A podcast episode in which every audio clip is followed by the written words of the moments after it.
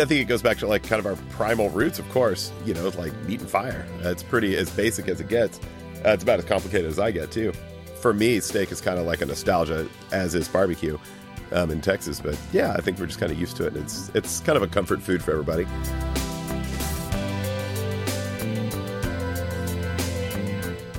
You're listening to the Taste Podcast. I'm editor in chief Matt Rodbard, here with senior editor Anna Hezel.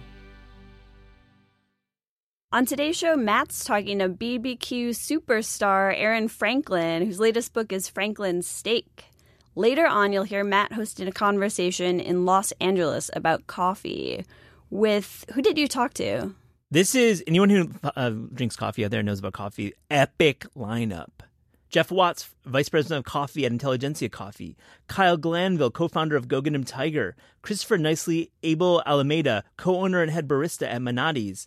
And Bronwyn Cerna, an educator at Counterculture Coffee. What a lineup that was. Incredible. But let's talk about steak for a second. Yeah, Aaron Franklin, man, he's famous in Austin for barbecue, but really, his latest book tackles steak. How is this book going to change my cooking at home steak game? He really he takes a second look at a lot of these conventions and this conventional wisdom. Um, one thing he he really talks about are those really like 1980s Applebee's commercial grill marks that you see on steaks. It's like the steak emoji. Anna, shocker, you don't want those grill marks on your steak. So you're telling me that right now in 2019, grill marks are bad? Yes, Anna, you want crust all over your steak. You don't want it in specific grill mark area. It was quite the conversation with a modern meat master. I have a lot to learn. Here's Matt with Aaron Franklin.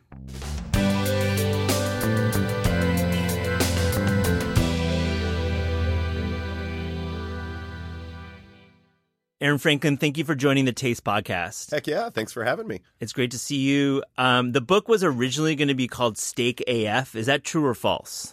Oh, I really wanted to call it The Stakes Are High, uh, but then we didn't know if that was true or not. De La Soul record?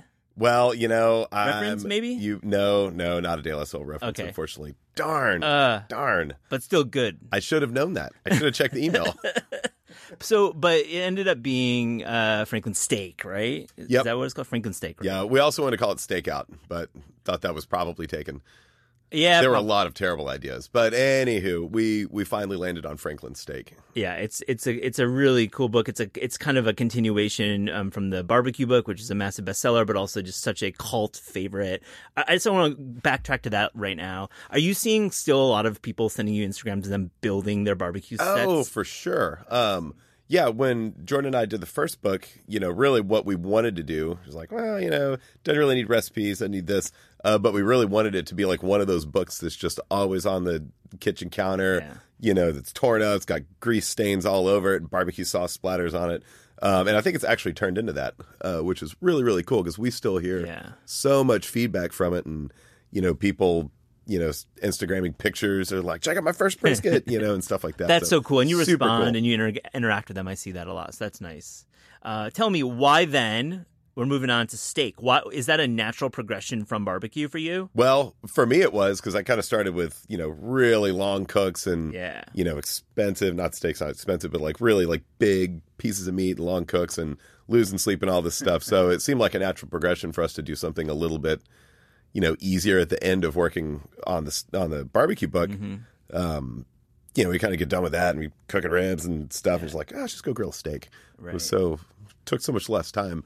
Uh, but we found ourselves getting really passionate about steak. Completely. And uh, it it did seem like a natural progression, probably backwards for most people. Yeah, I would think so. But you do talk about dry aging, which is actually uh, probably longer than barbecue. Is longer. Well, it definitely takes longer. Several di- months longer. But um, I want to know, just like, is it is, what's it about beef that really excites you? We're, we're, you're a beef guy. Well, I did grow up in Texas, so Hey. I guess I've got that going for you me. got that. Um, as did State Jordan. pride. Um, yeah, it's kind of it's in my genetics. Um, I don't know. I mean, beef is awesome. I mean, I, I really Yeah. that's always been kind of my favorite, and uh, I think it's it's interesting enough because there's just so many different muscles, and not that I'm a butcher or anything, but Mm-hmm. you know, like a brisket is tricky because it's got two muscles, and you've got all these different steak cuts, and they all cook different. I think. you know, texturally, it's it's really interesting because the different fats melted different in different Yeah. ways and stuff. Um, I don't know. It's just kind of like a really interesting type of food. I think. And we have amazing beef in America. Like, We do. Wave, I'm going to wave the flag because honestly, we really uh, having we both have traveled throughout the world, and we just have for for for the price we have great beef, right? I mean, yes and no. oh, I love it. Um, I think, but yeah, I mean, we're we're lucky in this country to have some pretty pretty incredible stuff. yeah, Um, but there's really great beef all over the world. I mean, you go Yeah. to, you know, all over Europe. I mean, these cows are eating, you know, Mm-hmm. like field peas and grazing on the sides of mountains and getting the sun on only the left sides of their bodies. I mean, there's all kinds of cool stuff Yeah. going on. So, you know, kind of like barbecue has a regionality. I mean, Yes. beef really does too. yeah, Um, and we're lucky here in this country to have a lot of that stuff. We've got some great land out there. yeah. Good point. Um, point taken. I think definitely if you go to Japan, of course, the beef there is probably the most exquisite in the Yeah, world. but totally different. I mean, it Yeah, tastes sure. completely different, even though it's got you know higher fat content. Like the flavors are are totally different too. Yeah. You offer, it's very prescriptive. You offer a lot of um, ways to cook steak. Uh, and you myth bust quite a bit. So I want to, we can talk about, I don't want to give away the whole book, but I just want to like, in general, um, I wanted to hear a couple, um, how are we cooking steaks wrong? Aaron Franklin. Well, I don't know that we are. Anyone is. I mean, you know, I think aside from like dipping in a you know pot of boiling water and overcooking it, like that's pretty wrong. Yeah. Um, I don't know that there's really a wrong way. I Yeah. think there's maybe just more right ways. Um, it's kind of how I would look at it. yeah. um, you know, I never be like, ah, you're doing that wrong. That's terrible. Ah. Um, but I think it's neat to, you know, and one thing we tried to do with the book was, and we didn't really go into this book with a hard outline. It's like, well, this is a myth that we need to disprove or prove or whatever. We just kind of let the steak tell us where to go with it. Yeah. Um, and we learned a lot, and our path changed considerably throughout cooking all this stuff. I mean, Jordan and I probably cooked over 100 uh, New York strips and developed all kinds of just like, well, well, this happened. I didn't see that happening.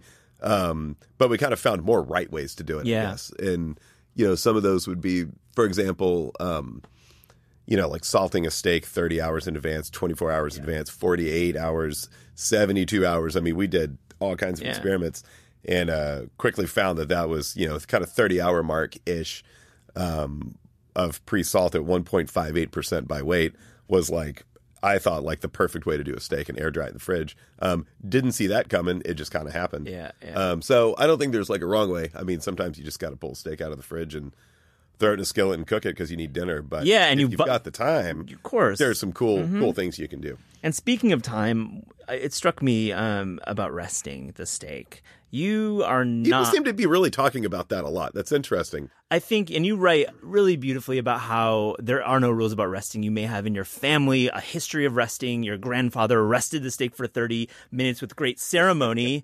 and you shouldn't say, hey, grandpa, you were fucking wrong, because that's like just kind of rude. Well, it's rude. It's rude. Don't tell old We- Gramps he's wrong. We both said You're rude. it, it's know. rude. So, but but still, you came upon this conclusion that resting is maybe not. Well, it is still resting. Um, you know, I mean, you have to think about the size piece of meat. Like, obviously, like a brisket is huge. I know we're talking about steak book, Yeah, but sure. it's for good contrast. Um, you know, like a brisket might go on at 15 pounds, 10 pounds. I mean, that's a giant piece of meat. Um, and it cooks a long time. It's got a lot of momentum. So, obviously, the resting period might be two, three hours for that before it kind of comes up to temp and then starts to drop. Um, but you don't have to rest a little steak that long. I mean, if it's like a little flank steak or fillet or, or bavette or something like that, it can totally rest while it's on the plate on the way to the table. It's just not that big of a piece of meat. So mm-hmm. I think resting, everything should rest for a little bit, but it should kind of coincide with the size and the momentum that it's got. And also, I mean, if you're cooking a piece of like a, you know, maybe a, a strip or or a ribeye or something like super rare, doesn't have much temperature going on anyway. You don't need to rest it. You don't need long. to, and that's a, probably a great way to cook a ribeye. Yeah, and. I think you know, like for resting, if you can touch it and you can cut it, it's ready to eat. Yes. that's totally gonna that is the takeaway. shouldn't be too precious. exactly. And then on the flip side, on the the other side is just the tempering or bringing to temperature. Yeah, totally. That's a little bit of uh, a thing that you've come up with. Yeah, and that's pretty normal. Um, So tell us the tell us the actual prescription. well, I guess kind of the if you think about it, that's the way I think of barbecue too. But if you kind of like, you don't necessarily want to put an ice cold piece of meat in a ra- on a raging hot grill, and you do not necessarily want to slice up a raging hot steak, you know, right on a ice cold plate. I mean, just kind of like let things ease into where they're going to be. So, um, you know, it on steak it kind of goes if you're thinking about the surface of the piece of meat and how you want the inside cooked. Like, all right, so I want the outside to be really crusty, want the inside to be super rare.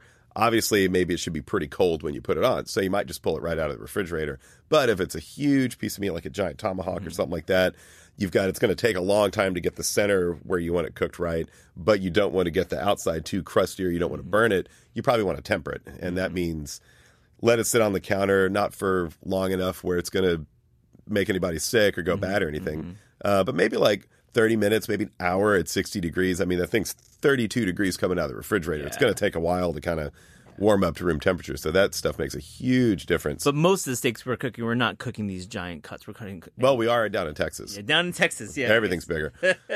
But I think in, in general, pulling it out of the fridge and cooking it is not like that bad of a. It's not terrible. Um, it can be done, but it makes you Hmm. kind of want to think about how hot should my skillet be. If if it's a strip Yeah. that's two inches thick, you might want to start off at a slower temperature so you give the meat time to kind of Yeah. just guide it in that direction. We, we've talked for 15, 10 minutes about cooking steak, I and you probably talk all day. could probably talk all day. But like, why do we as a culture just love talking about the cooking of steak? It's it's a, we're not talking about like endive in the same way. Well, you know, um, I don't know. I mean, I think it goes back to like kind of our primal roots, of course. Yeah. You know, like meat and fire. Uh, it's pretty as basic as it gets. Uh, it's about as complicated as I get too. Um, but yeah, I mean, I think everybody kind of grew up, if, you know, in this country, grew up in the Midwest, you're probably eating steaks and kind of wherever you grew up. I think for me, steak is kind of like a nostalgia, as is barbecue um, in Texas. But yeah, I think we're just kind of used to it. It's, it's kind of a comfort food for everybody. Uh, you compare sous vide steak cookery to the Japanese bidet style toilet. Thanks, Jordan. Really got me to pickle on this one. um, yeah, I think so. I wouldn't quite go that far, maybe, but um, the book does. Jeez. I, thi- I, thi- I think you slipped that in after we talked about it. Um, but it has a point, and I'm no, it does. So, kind of the thing. I think a lot of people get crazy on sous vide, like, "Oh, it's the best way to cook a steak," but it doesn't really impart any flavor. You're cooking something in a plastic bag, um, and texturally, that's really cool. But it's hard to get flavor. You know, like you get a grill, or you've got Maillard reaction in a hot skillet, or you've got butter um, that you can kind of poêle on there, or whatever. Um, you know, you're imparting flavor in this piece of meat. You're kind of coaxing certain things out of it. You got salt and all this stuff. But in a bag, it's just you've got a really perfectly cooked piece of meat. Yeah. But I don't know that you're ever going to get like that rosemary butter note out of that after you sear it on a grill. Yeah, that quick, quick, quick sear. Yeah, and I also, I mean, cooking wise, you know, and sous vide is great. And if if you're cooking for a lot of people, obviously that's a, a great way to feed a lot of people a massive amount of food. Um, but I kind of, on a personal level, I kind of like the gradient. I don't like it like hard sear and then two inches or an inch and a half or whatever of perfectly cooked medium. Like I like the the textural differences in there. I like kind of gradient where it's like good crust, then it's a little overcooked, and then it gets kind of rare. Yeah. Um, I mean, think that's texture is really such a big part of It's of a huge food. part. It's like the biggest part of steaks, I think. Yeah. Um, but yeah, so I think that's kind of what you lose. I think you kind of lose the craft a little bit in sous vide. Uh, but another cool thing that you can do along those same lines is kind of what some people call a reverse sear, um, which is what you would do with a sous vide thing anyway. Um, but you can kind of bring something up real slow in an oven. You could kind of bring it up real slow on a grill, get some smokiness, get some charcoal kind of flavors, um, let it rest, and then sear it off when your friends show up.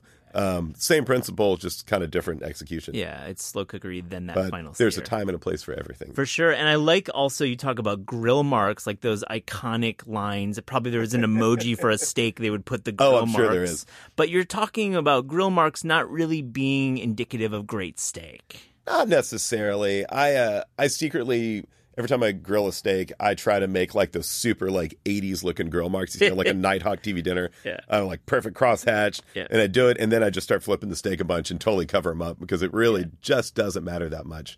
Um, and I think you can cook a much better steak by flipping back and forth a bunch of times as Mm-hmm. opposed to that one side. It overcooks a little bit and then you flip it. It's like just a little bit, little bit, little bit, kind of inch in.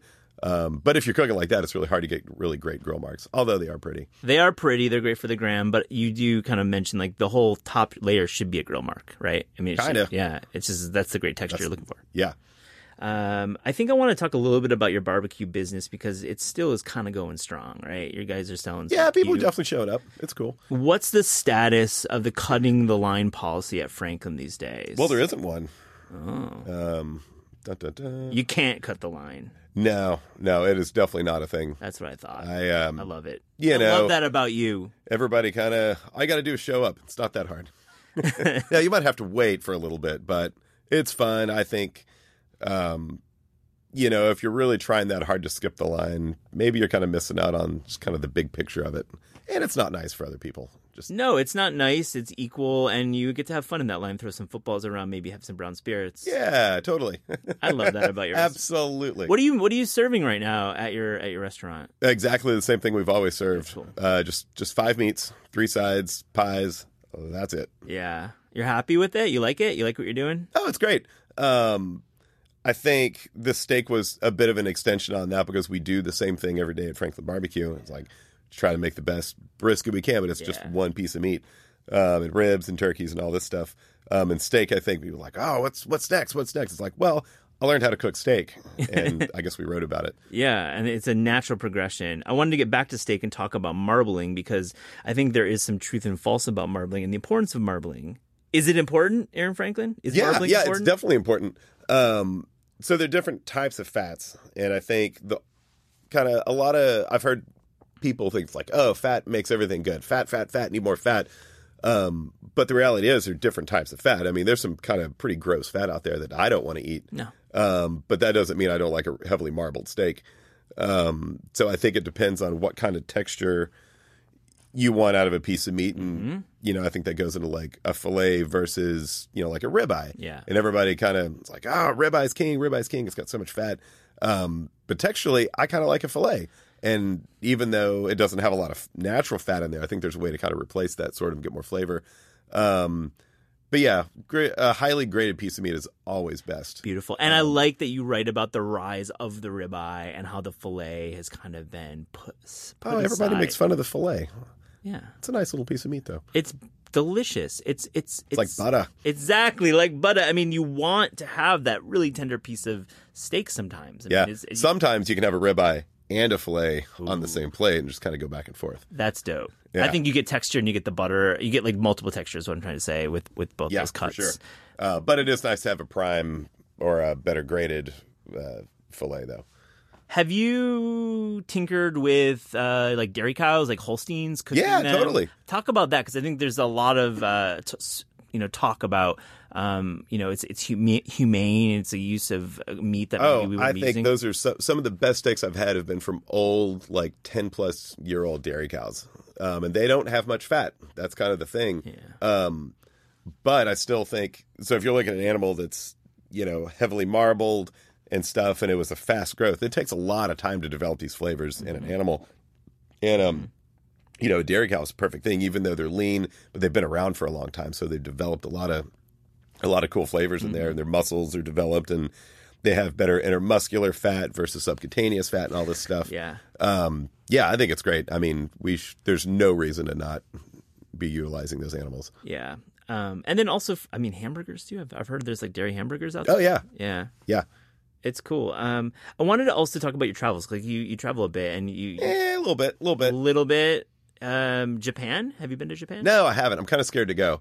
I think it might ruin me forever. Let's talk about that. Why? Well, Because you love Japan. I know that. I do, and all signs point to that being like just like the ultimate, like oh my god, the coffee, ah, the beef, ah, everything, and obviously the sushi and and just the way, the attention to detail that they have over there culturally, and just you know one guy making rice for Yeah. thirty years to make the perfect grain of rice. I mean that is insane. I love that. Um, yeah, yeah, I think maybe I should wait and go there after But isn't that what? after we retire, so we could really spend some time there. but isn't that kind of what you've done with with Franklin Barbecue? You really have spent Unintentionally, Sure, sure. I'm not intentionally, Um, of course, but but, like, that's kind of where my brain goes. I'm Yeah. Like, that is so awesome. Like this one craft that is just so finely honed. Um, yeah, I should I should not go to Japan for a while. it just. for sure. um, I'm sure you've had offers to extend Franklin to Japan. Is that yeah, a, a little bit. Um, eh, it would never happen. Yeah. There's no way. I feel We like don't have the right wood. really That's that's what's holding you back. The wood. Well, we don't want to. Yeah, yeah. Ah, there you go. That's There's that too. There's that too. we already work way too hard. Um, you write about Etxebarri from in from northern Spain. Yeah, have you I've- been there? I have not eaten there, but Jordan has Oh, okay. uh, a few times, and uh, man, it is so so high on my list. Um, I think we're going to try to go there next year to go eat some dinner. Um, man, that guy seems so awesome, and that's kind of So awesome. that meal. The first time that Jordan went there, I think was kind of the beginning of the uh, steak book. Um, he just had like a huge aha moment, and you know that's going. He's like, man, I just had the greatest steak in my life. Oh my god! Like he was so inspired by that. I feel like I've never been there either, and I, I've read about it, and it's kind of like the place I want to go next. It just seems like Yeah, he it's definitely the place I want to go next. That's amazing. We ask all of our guests on the Taste Podcast um, if there was a dream cookbook project um, in the works in your brain, no no deadlines, you know, no restrictions. Hmm. What would that be for you? Oh my gosh, I've never thought about it. Hmm. Probably a picture, a pop up book of crispy tacos. Let's say let's workshop. I'm just it. making this up on the fly. Of course, that's the beauty of it. Yeah, I think I would just look at that all day and Oh my gosh! no recipes Just the is the crispy tacos of Texas. of anywhere. Yeah, I don't discriminate. If it's a taco and it's crispy, I'll eat it. Aaron Franklin, thank you for joining the Taste Podcast. Absolutely. Thanks for having me.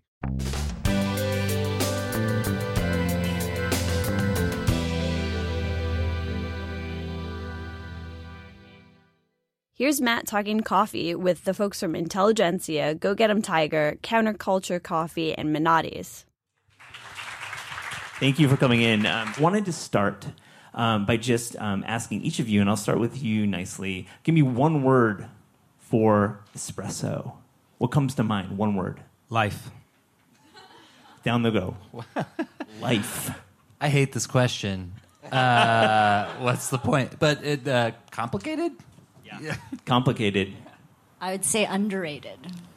Underrated. Interesting. Clap in the audience. And Jeff, one word for espresso. Uh, I'm, I'm gonna say R. Kelly. Oh man. I heard a boo too in the audience. That gives it a bad connotation. Wow. Jeff. I think he's trying to give it a bad He is. connotation. Okay, so Jeff hates espresso. That's a fact. That's the context. speaking to the microphone, Jeff, so we can pick Oh, it I'm- up. Yeah. I'm So, sorry. uh, Jeff, I'm going to go to For, you. the- for the record, I do not hate espresso. You Uh, pretty- however, Je- but Jeff, you're you're the you're a He's financially vested in espresso, so he cannot say he hates espresso. okay. So Jeff is for the background. Jeff is a co-founder of Intel- Intelligentsia, which sells a shitload of espresso. we do. But We do. We went to Africa together. I wrote about it in the magazine. And you told me we were walking through um, a coffee farm in southern Ethiopia. You you made this this statement. I do not like espresso. Explain. See? I set it up that way. Yeah. So you know, I mean, espresso can be very good. Can be very tasty, uh, and it's done a lot of great things in this world for this industry, uh, and it's responsible, I think, for uh, a lot of the accomplishments that we've made as an industry. It's also responsible for some of the worst um, developments in our industry, and I see it as a tremendous obstacle to furthering the cause of quality, especially as it relates to uh, the work of coffee farmers. You're so you're tying it directly to coffee farmers. Yes. That's Nicely respond. You own um, t- two cafes in Los Angeles, and you sell a lot of espresso. Yeah, I think he's talking about you know how good we can actually make sure it's a fair representation of the farmer's work. You know how good we end up serving it is ultimately that last you know impression of what that coffee is supposed to be. So for me, I'm like, well, I just make sure you know I don't mess up his job, you know, and, Yeah. and mess up his great work of making sure the green coffee is good, you know. So Roman? Well, I just feel it's very underrated because, like Jeff said, it can be very, very bad when it is bad. But given the cultural context, so it is a very, it's like what um, Kyle said earlier, it's like whiskey.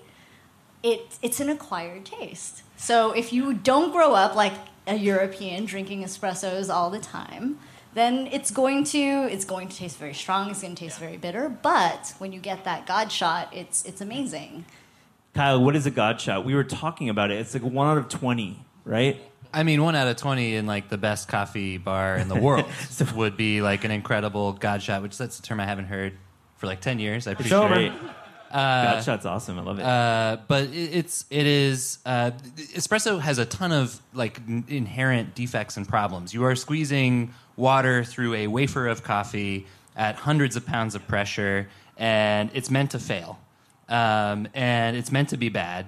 Uh, which is why we have uh, kind of worked around it. Like we kind of like got stuck with espresso, and then we had to make it not suck. Yeah. Um, and I, I think like the filter coffee stuff and the stuff that Jeff is has really pioneered as a green coffee buyer, uh, which is like more focused on, on the provenance of the coffee, on the specific uh, flavors of you know this uh, Ethiopian coffee or uh, this Ecuadorian coffee or this uh, Peruvian coffee, and then the farms within that. Um, espresso is just a way to brew coffee. It does impose a lot of uh, specific uh, nuance to it. But okay, to answer your question, a God shot is uh, sweetness is king. Yeah. Uh, and if you get like just amplified, resonant, beautiful sweetness, that's like the surfboard. And all the beautiful other uh, characters, whether it's like the floral or you know vanilla or chocolate, they ride the surfboard of of sweetness. Who Of- thinks about sweetness? Show of hands for their coffee. Just be honest. So we've, we've got about half in the audience. When I, you know, I don't think about sweetness often. For me, it's honestly it's a feeling. You know, uh, Okay. I, I I said this earlier. I'm like, you know, coffee or a shot, or a shot of espresso that I enjoy most is something that I feel, as opposed to something that I'm going to be having a session with, that I'm going to be drinking for an extended amount of time. That shot of espresso represents two to three sips to start my day, where I'm like, man, I need that to work. I need to feel it, and I need to get on my business. You know, so. I want to go to you Nicely. I want to find. I want to hear you speak with customers every single day at your cafes. You're working the bar often. What do you wish more coffee drinkers knew about coffee? I'm going to go down the line because I know there's going to be different opinions. there's where I would I would use the word complicated, uh, where I would I would hope that the coffee drinkers that I meet, and then then the idea of me is like I think you you qualified it in the in the email like what's a typical coffee drinker, and I was like well what's typical? I mean how my grandma had it was different than maybe how his grandma had it, you know, and that I think is relatable enough to understand that we've all come from cultures and backgrounds that appreciate it a lot differently, and so. Um, typical or the coffee drinker that, that was tough for me to wrap my head around. And especially on where we are in Venice, I mean, we literally see everything bums to billionaires. And I mean, a lot of those bums are, you know, just disguised as billionaires. We'll be billionaires in one day. And, you know, I, uh, you know, I, I wrote the joke a lot differently. Actually, my man Derek heard me say it and deliver it, it a lot differently. You know, but nonetheless, you, you, you feel what I'm saying. You're crediting your writer. I love got it. to. I got to. I mean, that. I'm here as a result of a lot of these people sitting here. So I'm, Yeah. yeah. and in this room. So um, yeah. Let's go down, uh, Kyle. Just tell me what what do you think? Yeah, I mean, I think specifically like the people who go to Intelligentsia or uh, Go Get 'em Tiger or Menotti's or get drink counterculture coffee, uh, just the uh, astounding improbability of the thing that you're about to enjoy.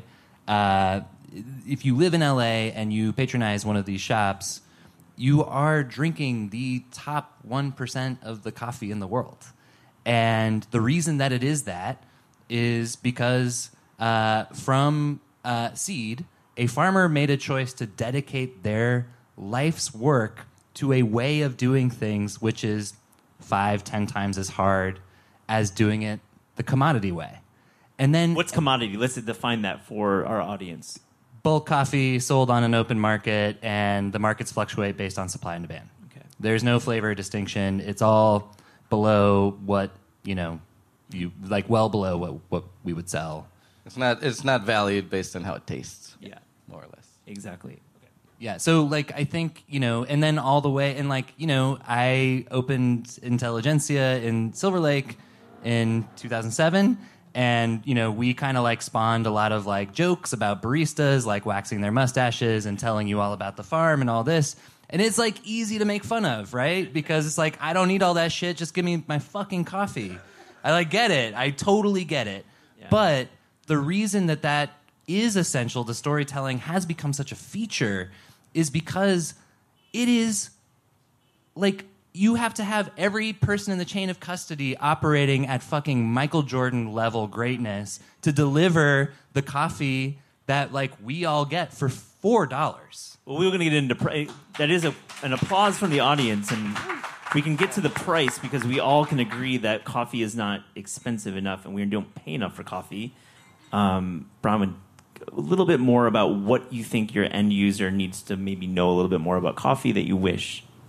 I'm going to harken back to what Nicely said that it is complicated. Most people that I've educated, not only here in LA, but I came from, I recently came from living in Southeast Asia for the past three years. So this concept of specialty coffee has spread very globally. And a lot more people, particularly in that part of the world where it is an origin, there are lots of origin countries around that area Vietnam, Thailand, and Indonesia and they're willing to pay the price, but that that market there is also very young. Um, it's as young as the LA market, about five six years. To be to 12 fair. years. Okay, twelve years. but really, the really good coffee came when when your shop came into We'll play, right? Um, Oh yeah.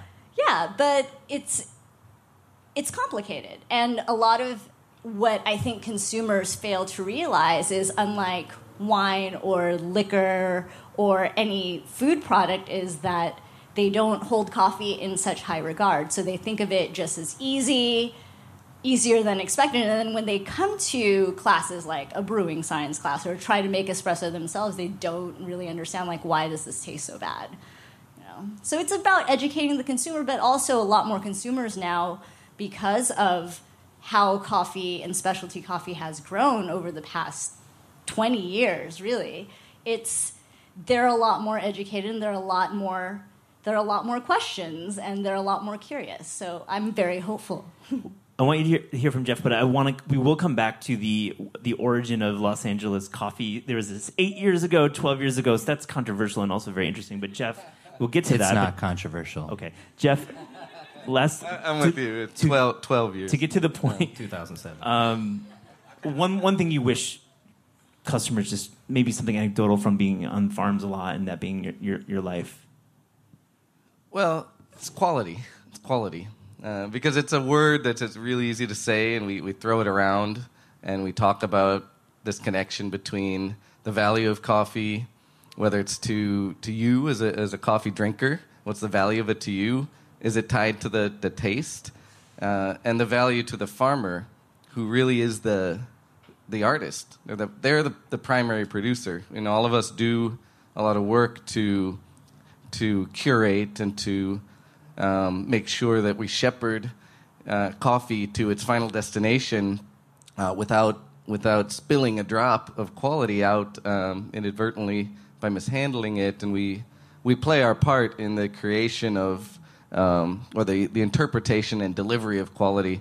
But the quality of a coffee, its its true intrinsic potential, is defined by the things that happen on the farm. Yet the farmer tends to be completely invisible, uh, usually behind this this wall of um, of artifice and fashion.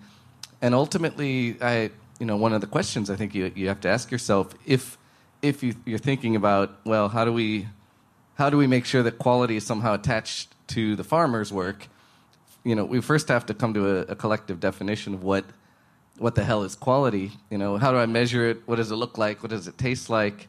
And if you go around the room and ask everybody what's quality, I imagine we'll get uh, 15 Some people might say espresso. We might get 15. yeah, and some people might say it's French roast, and some Yeah. people might say it's it's coffee that tastes like peaches, and some might Yeah. say it's sweet coffee. Some might say it's coffee with bitterness, and there's room for all that. I mean, if you you're a hip hop dude, right? You're a New York guy, In- uh, yeah. you know. So you'd say Biggie Smalls, Black Moon. Biggie Yeah, I like Black Smalls, Moon quality, not quality. Quality. I mean, Quality. Yeah, yeah. Uh, Nas. The most yeah. quality. Quality. Quality. Tribe Called Quest. Early, early career Nas only quality. Sorry. KRS One. Wow. I mean, this KRS One Quality. it on me. Okay, so but quality. It's all quality, but it's very different. KRS One, Biggie, Tribe, they're different. Um, Sean Puffy Combs, Controversial. maybe not quality, not quality. You know, there's Yeah. Shout you out to you my guy can though for naming out a decent amount of hip hop artists. Though. No, you Jeff. can uh, Jeff is low key. He'll go from Alchemist to He's like not letting you definitely. he's got a catalog. Yeah. no, but so so in in this realm, we can all come to a pretty clear and quick definition of what's quality, what's not. In coffee, it's really fucking hard right now because there's so much noise and misunderstanding about what are from what does quality derive? What are the markers? What are the indicators? How do i know it when i see it? And more importantly how do i know uh, when it's not quality? Well, and the problem with the markers and the indicators is that the pretenders are getting better at the markers and the indicators without the substance. yes that's true Yeah, it's harder to discern and parse. I want to uh, talk about roasting because I think we we we talk about the farmer being important, and of course we all agree. But then you get to roasting, and this is a Kyle and Bronwyn question because you both now you roast now, and you work for counterculture, which roasts. So- So the question is, is like really how important is roasting to this actual chain that we're kind of trying to build right now? I mean, roasting is uh, it's essential. Uh, you don't want to try it the other way. Yeah, people have, I'm sure. It's not good. Oh yeah, people Thing, have right white white coffee did you read about it White, It's like yeah, white barely zombie was roasted like a. Vietnam thing Yeah. where it was like barely roasted and it was like super sour. Well, Anyways, it- I mean, um, I mean, uh, I don't know if the question is like how important is it to roast. Uh, No, that's not because I think it's more like the actual roasting. How important is that? Yeah. I mean the roaster plays a few. The roaster is not just the roaster. The roaster is the buyer first, and that you know it's interesting. When I I started in coffee in Seattle, uh, along these Yeah. people flanking me also did, um, and uh, I was terrified of Bronwyn uh, when she came in. Uh, but uh, and Yes, I'm um, very scary. in Seattle, it was very espresso culture. It was very like the roaster and the barista, like they they define everything. And then I joined Intelligentsia, and Intelligentsia was like the roaster's job is to get the fuck out of the way the quality of the coffee. And to some extent, like that's true. The roaster does get to author a part of that story. Um, but their primary goal should be to emphasize what's already great in the coffee. And that is which is Jeff. What Jeff's talking about, right. And and that is hard. it is so hard. Talk about the Yes. difficulty in roasting because So a lot of this I- audience might not know what actually goes into roasting. So if you think about the roaster, particularly so the farmer, the producer, they've grown all of these wonderful coffees, and you as the roaster are like the chef to really highlight this one ingredient, this one product, and give it so much glory.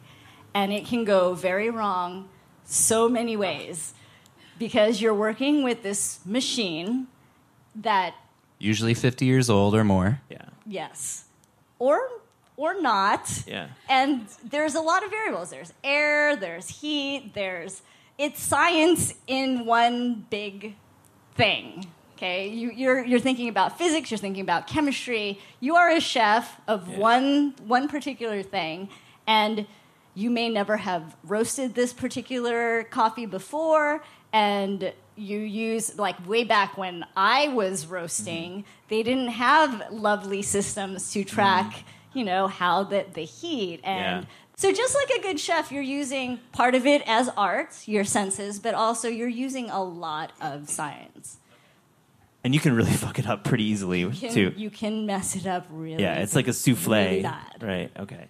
I want to get to nicely too because I- I want to explain through your statement now, like what is a multi-roaster cafe versus a uh, Intelli or Na- Go Get 'em, which is now as a roaster. mean- you roast your own coffee. I mean, look, I can talk on multi-roaster programs and everything, but I don't.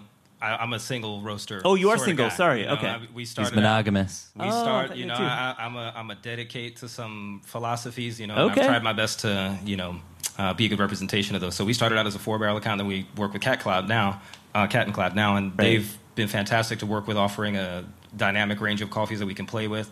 I mean, I often thought that the challenge of you know multi roaster programs and having to toggle multiple roast you know philosophies and try and make all of those taste delicious was you know, it's it's arduous uh, alone with just a, a single origin coffee trying to highlight, uh, you know, all the best Yeah. qualities of that coffee, let alone maybe three different ways it might have been roasted, you know. So, uh, so I, I, I like working with just one roaster. I've got a great relationship. I mean, they listen to, you know, the styles of profiles we would like to Okay. offer in our cafe. They're fantastic. so, Bacali used to be multi. Yeah, we were multi roaster, and it was great. I mean, we started off. Uh, I mean, I think first of all, there's like two ways to be multi roaster, and one is like, like whatever the brand is hot, you just buy some of their coffee and you don't taste it. Um, I had actually had the privilege of of getting a chance to buy some coffee when I worked at Intelligentsia and getting uh, sort of accustomed to QC protocols where you bring in a lot of different coffees and you taste them blind and and then you you choose the ones that are the highest quality. And so when we started G&B, that was kind of our premise. We wanted to have all the roasters send us their best coffees and we wanted to cherry pick the coffees blind and and select them without knowing how much they costed or anything like that. And so it was like many many times more work to do that and I'm not complaining. it was fun though, right? yeah, yeah, it was a lot of fun and it was very worthwhile. And like we have a database that still exists somewhere of like everybody's best coffee from uh, 2012 through uh, you know 2016 or 2017. Um, so uh, we we hit a point though with the multi roaster thing where we just started to feel like well, first of all when a barista takes a coffee, they are in conversation with the roaster because each roast, each coffee, especially when you're working with a bunch of different roasters, they all extract differently. They all have their own sort of nuance and, and like, you know, depending on the machine or the person behind it or the philosophy of the roasters. And I think we realized that our quality was capped by our lack of familiarity with what we were offering. With a single, like a control. Basically. Yeah, and so we realized that you know if we could sort of level up and and take like the next rung in the supply chain under our own custody, that we would be defining the quality higher up in the more definitive moment, and we were just ready for it. I just want to. Is there somebody brave in the audience who can raise their hand? This is like some complicated shit, right? This is very in the like. Can anyone admit that like this is like really complicated? Because thank you in the back. Like coffee is. No, it's extremely in the it- weeds. It's in the weeds, but, but this is what coffee. This is the third way. This is what craft coffee is all about. These topics, and this is really what informs the cafe and the roasting. So I just want to say, like, it's it's cool to have these these individuals speaking about these topics on the record in front of you. So I, I hope it's not going over anyone's heads. I, I just think it's important. I just want to to appreciate It this opportunity. is. No, to appreciate this opportunity though too Oh. to give us this scope to discuss it in a way. I Oh. mean, thank you. I Oh, mean, shout we Yeah. we understand that you know this uh, amount of attention has been given toward you know to food for the better part of you know two, 20 years. You know, we've got channels dedicated to it now. You know, so our ability to you know focus on it, talk about it, discuss it in the medium that makes most sense for our generations now. I mean, I think it's fantastic. So thank you. And I, I'd like to. It's it's it's cool. I'd like Uh, to suggest suggest something as another another means of, of framing uh, exactly what we've all been talking about uh, with regard to the roaster and and the barista and what, what's our role in all of this and from where does quality derive and I was thinking a, a, a good analogy that maybe is easy for us all to to sink our teeth into is this idea that if if coffee is a song and the artist, the original artist, there's a songwriter who makes it. So, you know, uh, yesterday, amazing song, right? It, it makes you emotion, uh, it makes you emotional, makes you want to cry. Uh, you've heard a dozen different singers sing it over the years. Paul McCartney wrote that, and he crafted something that has this defined intrinsic beauty. It's a composition that's gorgeous and it's dripping with intrinsic quality. But then it takes a singer and uh, and a piano player, another musician, to bring it to life, to give it to give it expression, to make it visceral and allow you to feel it. Uh, and then it takes at the end a sound engineer uh, who's taking what was was laid down by the musicians and the singer and just tweak the knobs a little bit and make sure the resolution, the clarity comes uh, comes through brilliantly, and that's when it becomes this work of this masterpiece, right? And in that that analogy, the barista is the sound engineer. They're taking the the raw recording and they're they're just finessing it and they're playing with the levels until it until it really feels great. And each of them might do it a little differently. Steve Albini might do it differently than than somebody else, but they're they're putting their stamp on it. The the musicians are interpreting what's there, and and between the three of them, they produce something that's incredible. But I, I don't think as we as coffee consumers, oftentimes we we pay attention to the singer. We don't pay attention to the songwriter, and that's where um, the industry has a lot of of growth in front of it. If we want to if we want to build a better, more more articulate. Um, and a better platform really for quality to, to thrive. And that's where this um, coming back to the.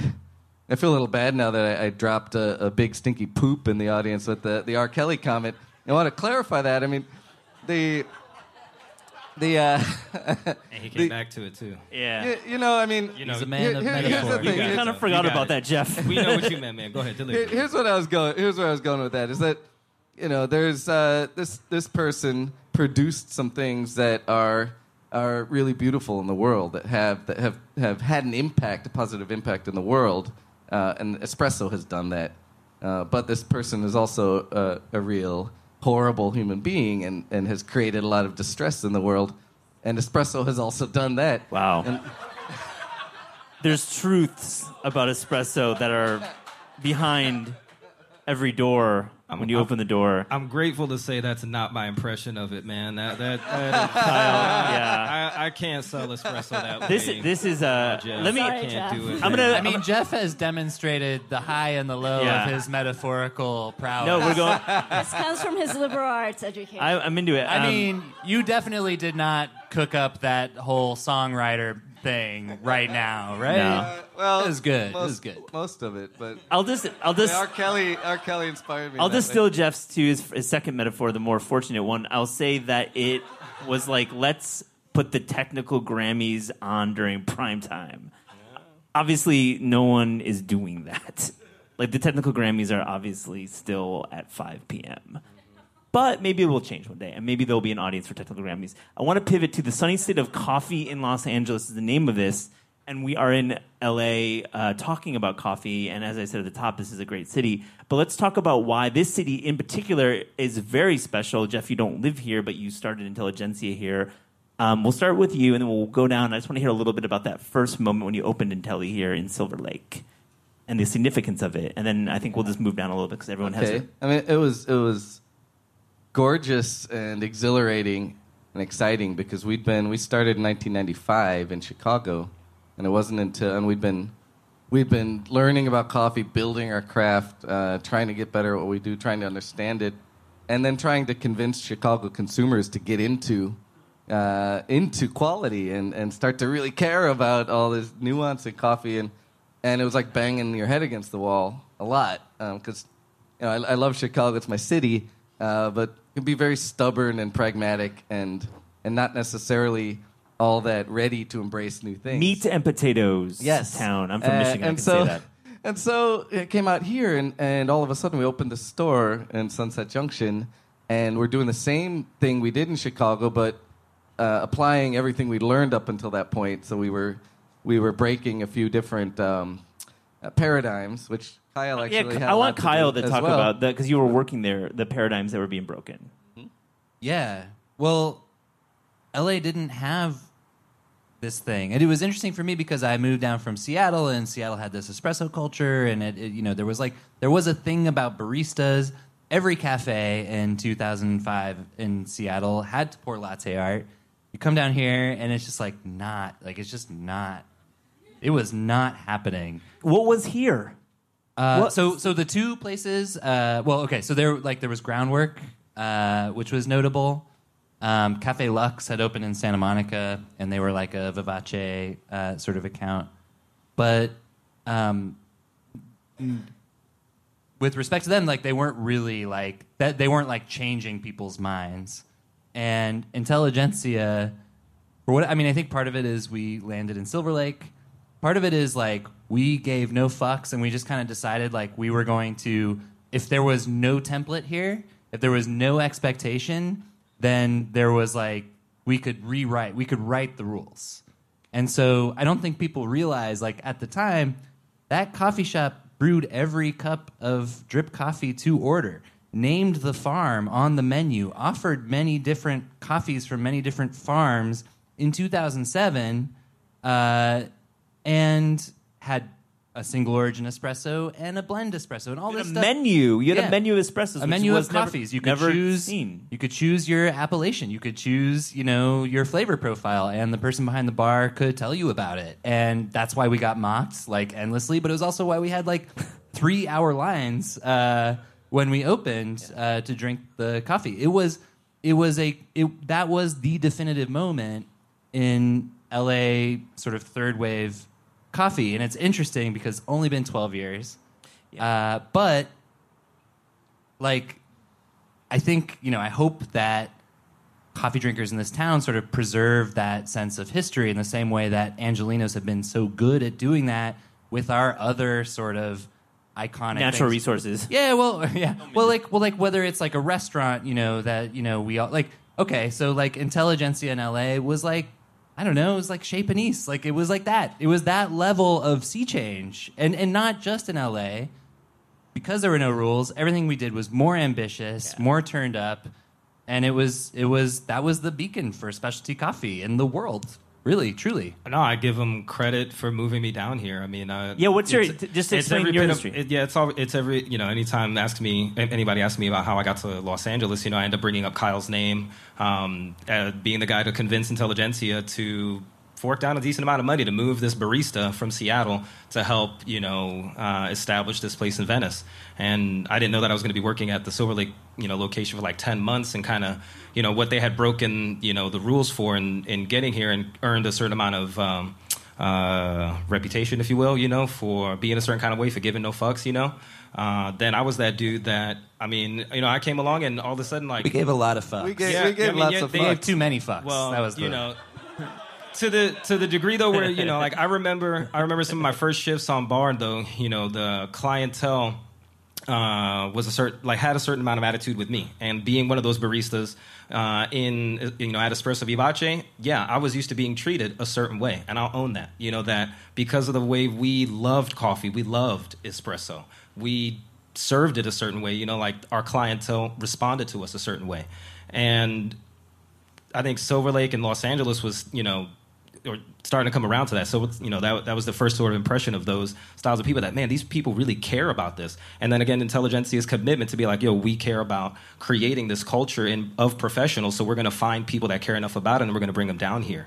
And so, I mean, that, you know, I'm not here in Los Angeles if not for Intelligentsia and for Kyle, you know, uh, to be saying, yeah, 10 years later, and, you know, after, you know, it was at the end of 2008 is when I moved down here, you know, that, you know, here I am, you know. that, that sitting with them. shop is the rootstock for LA specialty coffee. It's like Campanile for restaurants. It, it, yeah, Uh, Shea is a great example. Bronwyn, do you have something to add about the early days? Because you were here too. Yeah. Um, not only it was an interesting time in specialty coffee in general, and I think with counterculture, intelligentsia, Stumptown, they all started in nineteen like in the mid '90s, and that's when they really start. And around 2005 to two, to 2007, that's when the producer as really became highlighted within specialty coffee. And what's amazing about Los Angeles and why you know, counterculture is here today, as well as Intelligentsia and Stumptown and La Colombe and all of these other companies. Is, Go Get 'em Tiger. And you were already here before then. Um, I'm talking about the bigger guys. Uh, you have all of these companies that really I am, started. a, I am a big guy. You, you, That's your opinion. I am a very big guy. But you're not a tiny jogger, not like me. True. wow. There's like a, there's like a measuring stick somewhere. if you could if you could understand there's that, like even you know i could you know sense like a certain amount like there you know people in the industry competed with each other or around each other knowing of each other you know Yeah. the familiarity there to joke that way i mean No, it's- it's it's awesome from my perspective lot of too love being one of those young baristas No, it's- watching this you if- know? yeah, the the podcast people who are it's in your ears. It's it's all love. Lots of smiles here. I want to uh, also we're going to go back like we did with the espresso question. I have one other question. Let's talk about ready to drink, RTD. Those big ass bottles of cold brew that you see everywhere now, everywhere. Nicely, I'm looking at you. Let's start with you. What do you think about this? How is this? How does this affect you? Um, oh, we don't bottle anything currently. We gave, you know, tried our hand at it, decided to do something else. But I think um, the idea of meeting people where they're at is big to me. You know, when I serve people and understanding, like, if they come to me and they've been used to a caramel frappuccino, well, then I'm going to make them something sweet and delicious to make sure they leave my shop happy. You know. Now, if a big bottle of cold brew is going to do that for me, you know, man, I'm happy to reflect on experiences that I've had where I've been like, yo, that was pretty good, and you know, I'll speak on it. You know, so again, if it allows me an opportunity to connect with a customer in a way that's uh, uh, genuine, that um, helps them patronize my business, you know, I mean, I'm happy about that. It, I I see it in the bigger picture in the sense, you know, we're creating more coffee drinkers in a way that. Uh, Uh, when they follow the history back, or when they decide to dig a little deeper or go next level, they end up finding places like ours. So it's like a gateway drug to like filter to like. It I, a to- drug. I totally call my Spanish latte a gateway latte. You know what I mean? Like I just gotta own Yeah. it. You know what I'm saying? I like it. You meet them where that is sweet and delicious. You see them every day, Mm-hmm. You know. Kyle, what do you think about RTD? I am very concerned that people who buy coffee in a bottle at the grocery store might think that that's what good coffee is. That's the hammer I wanted to drop. I mean, that's what. That's, I actually think it's I, like I, I so RTD is like a real economic driver for this industry, and I like will not discount that. of course. RTD is also putting more coffee in people's homes, and I think that's You bottled too, right?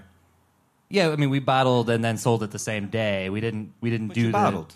You Yeah, bottled your coffee. but putting something in a bottle is not the same as my point being, you pasteurizing. made it ready to drink for them. Yeah, but we do that anyways. Right Yeah. then and there, no, no, they no. come I- in. My, my, my, my thing is like I always I, I thought you guys were Putting- doing it well. So I a- thought you got I thought you if anybody would have taken the next level would have been you guys. Right. I mean, it, it cannot be taken to the next level. Uh, there is no. I, I don't like any of it. I think it all tastes bad, with the exception of the La Colombe Draft Latte, which is fucking delicious. Wow, that's controversial It's, statement. I it has feel. nothing to do with the coffee quality. It's just like It's like, engineered. it's like a Guinness.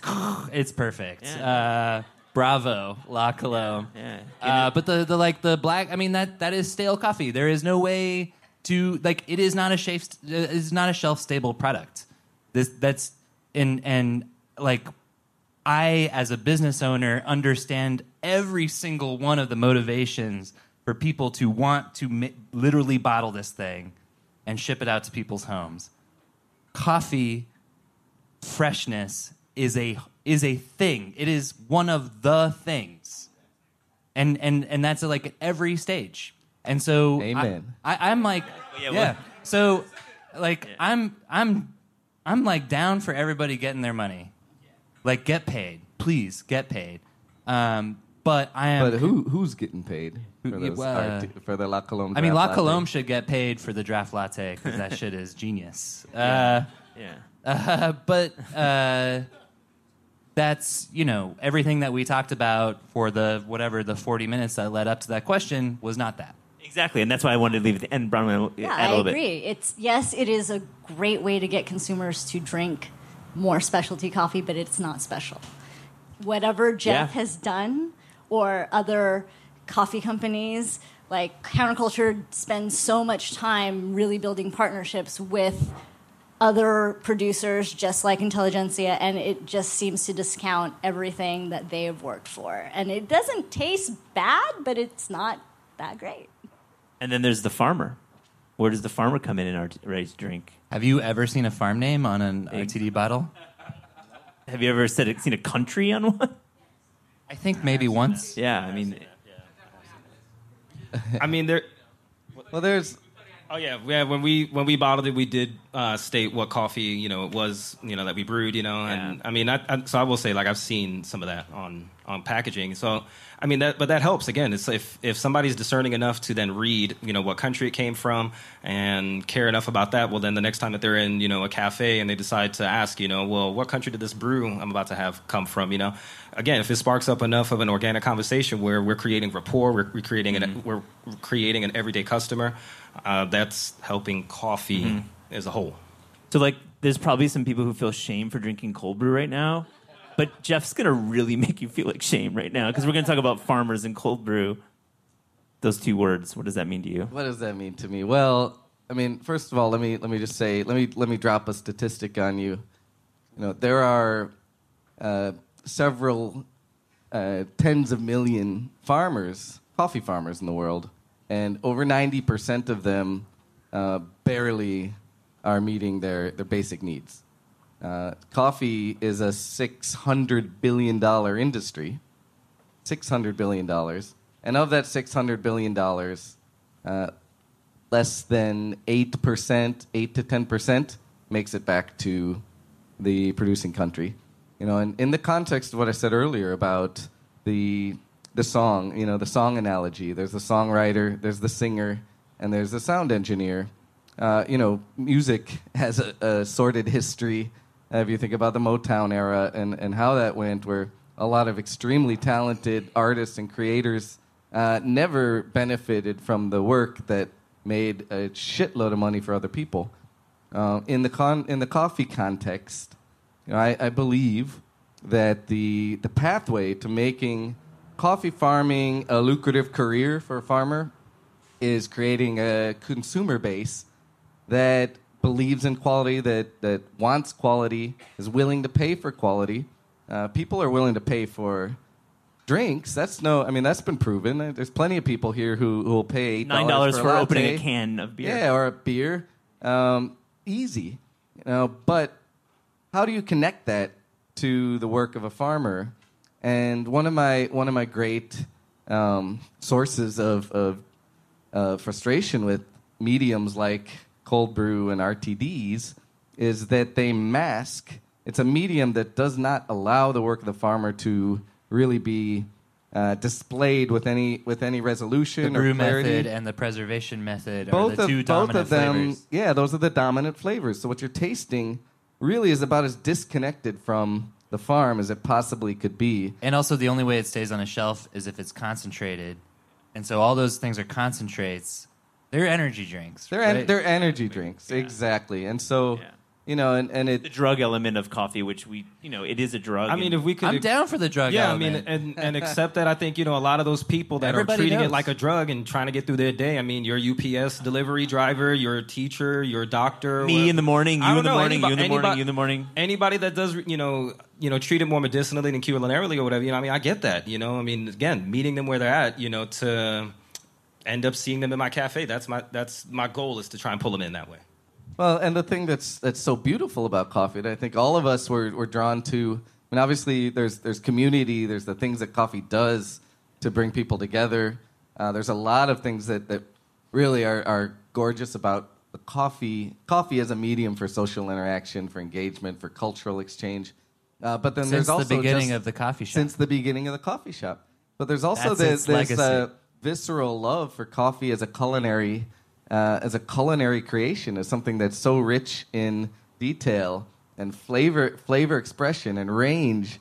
Uh, I mean, some of you were here drinking these Ethiopian and, and Colombian coffees and Kenyan coffees, and the, the dynamic range of sensory quality and flavor in coffee is enormous. And it's this wonderland that we can play in. It's a, it's a miracle of nature that we can all celebrate. And the, there is a very strong correlation or connection between the degree to which a farmer uh, works as an artisan, not a harvester, works as a craftsperson who's making something meant to be boutique and special, and the way a roasting company behaves and orients all of their systems and resources to maximizing and optimizing that, and the way a coffee shop hires people, uh, brings them across the country uh, to work simply to uh, to allow that expression to be there, and that's where the real beauty is in coffee, and that's where the value is in coffee, and that's the difference between commodity coffee and specialty. And let me just jump in. I want to. That's th- there's parallels obviously between this and cocktails and this and beer and what is the price for cocktails? I What is- draw that parallel constantly. And I wanna ask- our place after uh, you know an original bootlegger of Los Angeles. You know, so for us, drawing that parallel helps us create those regular Yeah. customers And every day. I want to close, and then we'll get to the questions. And I didn't prep you on this, but I want to know. We'll start start with you Nicely. How much should a cup of coffee be? should a Should, cup- should a be. cup of co- How much should we coffee be? pay for a cup of coffee? I, I would love if you know the same way I could get a canned beer or a bottled uh, you know beer or something like that. You know, eight nine dollars at a bar. If it was eight nine dollars at my cafe, Yeah. that would be fantastic. Kyle?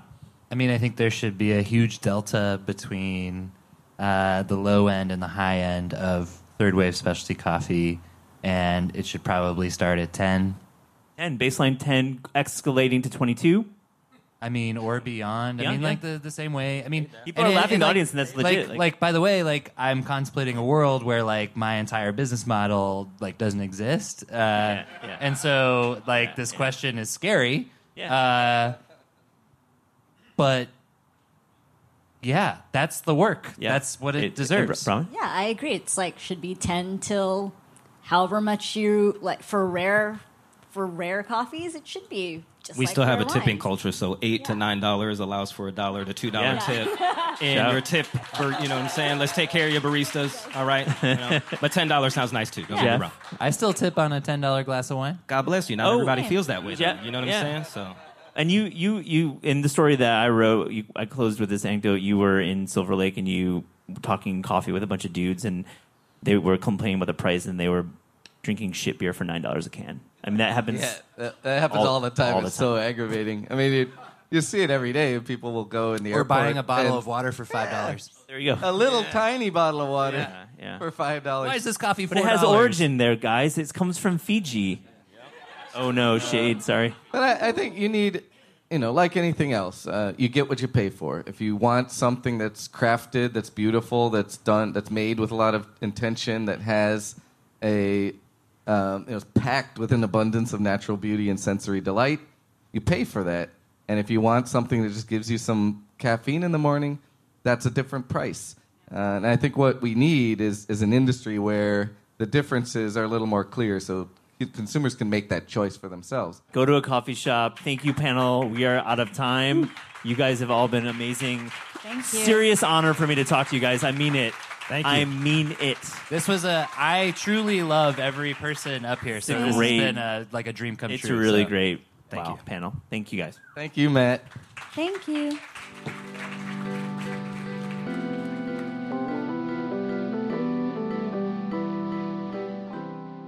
The Taste podcast is hosted by Matt Rodbard and me, Anna Hezel. The show is produced by Gabrielle Lewis, studio recordings by Pat Stango, theme music by Steve Rydell. Interviews are recorded live at Books Are Magic in Cobble Hill, Brooklyn, and at Penguin Random House Studios in Manhattan. Visit Taste online at tastecooking.com. Thanks for listening.